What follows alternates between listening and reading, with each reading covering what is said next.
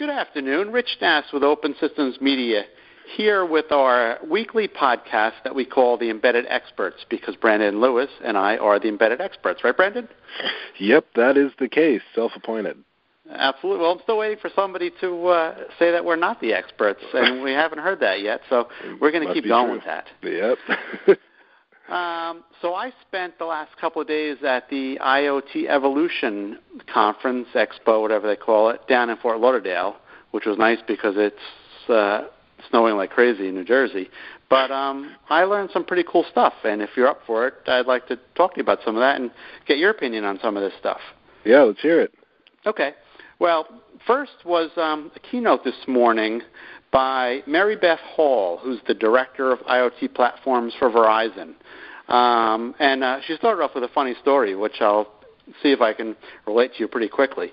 She was saying that um, her son, who's uh, home from college over the over the Christmas break, comes downstairs early in the morning, and um, and he says to Mary, "Ma, it's freezing in here. What's the story?" And she said, and she said, "Some electric cold raised the thermostat." So he pulls out his phone and he hits a couple buttons, and the thermostat goes up. And he says, they, and he says, "Well, I'm still cold. I'm going to go out to the car and get my sweatshirt that I left in the car." So he goes out to the car and he gets his sweatshirt and he comes in, and his father's sitting there and he says, "Hey, Ryan, you left the garage door open. Would you shut the garage door?" So he pulls out his phone again and he shuts the garage door. And then he walks over to his mom, who he knows is the director of I O T platforms, and he says to her, "Hey, Mom, when is this I O T stuff going to really hit the market?" Uh, drum yeah, roll. I thought that was kind of funny. And that sort of leads into what we want to talk about, that um, it's actually here, but, you know, it's, it isn't something you can touch or, or feel, but, but it's actually here and all around us. Yeah, so, you know, I think it's kind of funny because even at um, Embedded Computing Design, we internally uh, talk about the fact that, you know, I O T is eventually going to be, you know, just technology, right? I mean, it's it's... it's pervasive, and pretty soon I don't think we're going to be walking around saying, "Oh, I'm in the middle of the Internet of Things." We're just going to be saying, "I'm walking around." Yep, exactly. And then uh, somebody else had a quote, and I'm I'm going to screw it up, but it was something to the effect of, um, "It's better not to know what you don't know."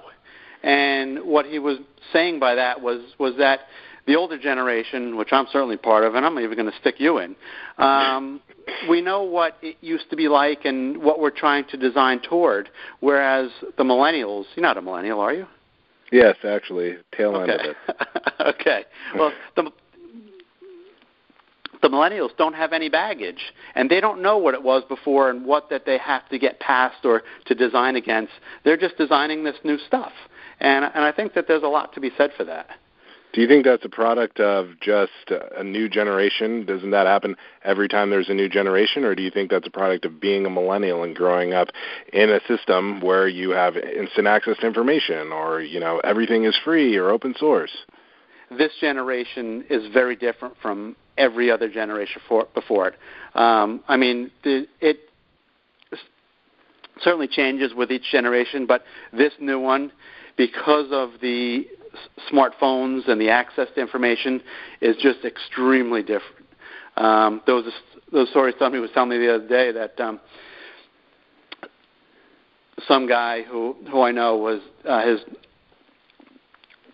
wife had to go to the doctor or something, and their young kids who are, who are like uh, six, seven years old, they went up to the Echo and they said, "Alexa, where's Mom?"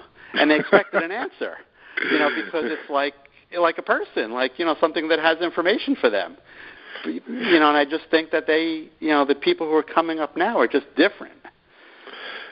Yeah, I, I, I don't know. I, I think it's just a, a product of technology evolution. I mean, if you drove a car past somebody who lived in the seventeen hundreds, they would say, "What's that? And what are these crazy kids doing?" Exactly. Um, but, you know, what else did you see?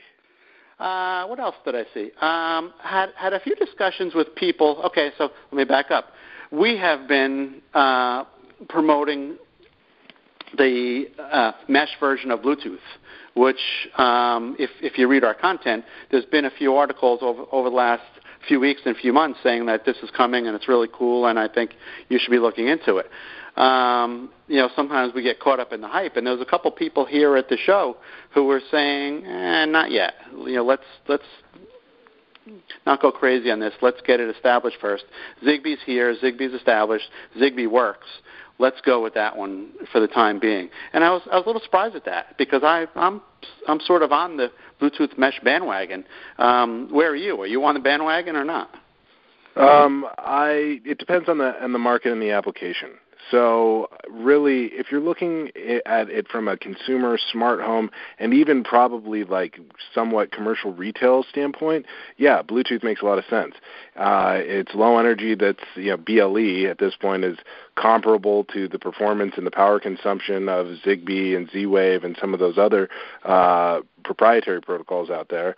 Um, if you look at it from an industrial standpoint, I don't think, uh, you know, with putting um, building automation aside, um, I don't think that Bluetooth is really, you know, primed or maybe ever will be primed to take over those types of markets just because it's so diverse. But the power of Bluetooth, as written in an article uh, by myself a couple weeks ago in which I quoted Lee Ratliff um, of I H S, is that it has the smartphone uh, behind it. And you really can't underestimate the power of, of the smartphone because it's in everybody's pocket. You know, you're able to walk around and, and control things.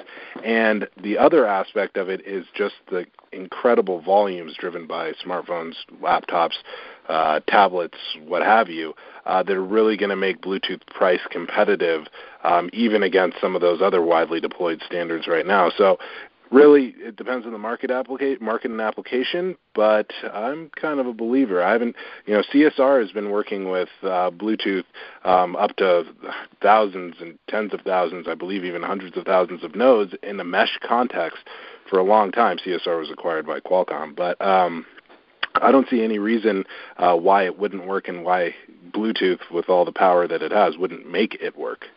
Yeah, I agree completely. And, you know, when people were making that argument to me, I just looked at him and said, there's over a billion devices out there you can connect to. That's, that's pretty hard to argue with. Yeah, I mean, it, it, they're shipping in half billion. Bluetooth Low Energy is shipping in half a billion units a year now. Um, so I, I don't know. I mean, and, and, and this isn't to take away uh, from some of the competing standards. Like I said before, um, I think that there still are places for uh, Zigbee. I mean, Zigbee, the Zigbee guys are... are dominant in lighting. Um, Bluetooth mesh is about getting into that market, and remains to be seen what's going to happen there. But in, in some of the more industrial uh, type applications, yeah, Zigbee has a, is perfectly perfectly safe. Yep, I agree. Okay, so here's some other figures and stats that have the potential to affect stuff. Um, three hundred million meters in the United States. Uh, I don't know how many of those are connected, but I'm going to guess it's uh, single digits, maybe ten percent of those. Um, that's a huge opportunity. Um, one hundred million streetlights. That's a pretty cool one because you, you obviously have power there already. You mm-hmm. can put whatever you want out there, whether it's a camera or some sort of sensor or just something to say, hey, I need to be replaced or fixed. So you're not sending a technician out to look at lights that don't need to be fixed. That's Both cool of those one. Are good applications for Zigbee, by the way. Yes, they are. Yes, they are. And then finally, um, agriculture came up a few times. Uh, a million acres of vineyards in the United States alone. Is that possible? Wow. That sounds like a lot, doesn't it? Yeah. Beats me. Okay. Uh, well, anyway, whatever the number is, it's it, it's a big number, and that, and those need to be watched. And think about, um, you know, what it would be like if you didn't have to send people out to check, only to find out that eh, these grapes don't need to be picked, or eh, these this doesn't need water right now.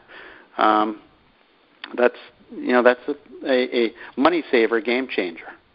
Yeah, it definitely is. The question right now is what is going to be the low-power, wide-area networking technology that's going to uh, dominate the, those agriculture or smart agriculture um, applications. The three big horses are um, L T E with CAT M one, CAT N B one, um, formerly N B I O T, um, LoRa, and Sigfox.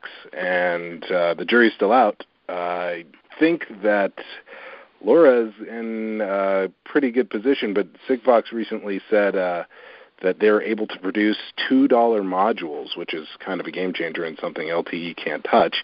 And speaking of uh, standards that aren't ready for prime time, there have also been some whispers that the uh, CAT M B one uh, L T E standard was rushed through standardization process at the three G P P, and perhaps um, that one's not ready to go either, although that's another technology it's hard to bet against because the carriers are definitely going to put their weight behind anything that starts with L T E.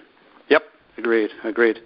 And then finally, what's the one topic that we always hear about in every discussion, everywhere we go? What do they talk about? Industrial IoT. Ah, security, security, security. That's the one. Mm-hmm. And uh, yeah, obviously everybody talked about that. But that was it. Um, you know, it was a pretty good event. Uh, I learned a lot, and uh, it was definitely worth my while to head down there. Is there any new and uh, emerging industrial applications since I brought up industrial IoT?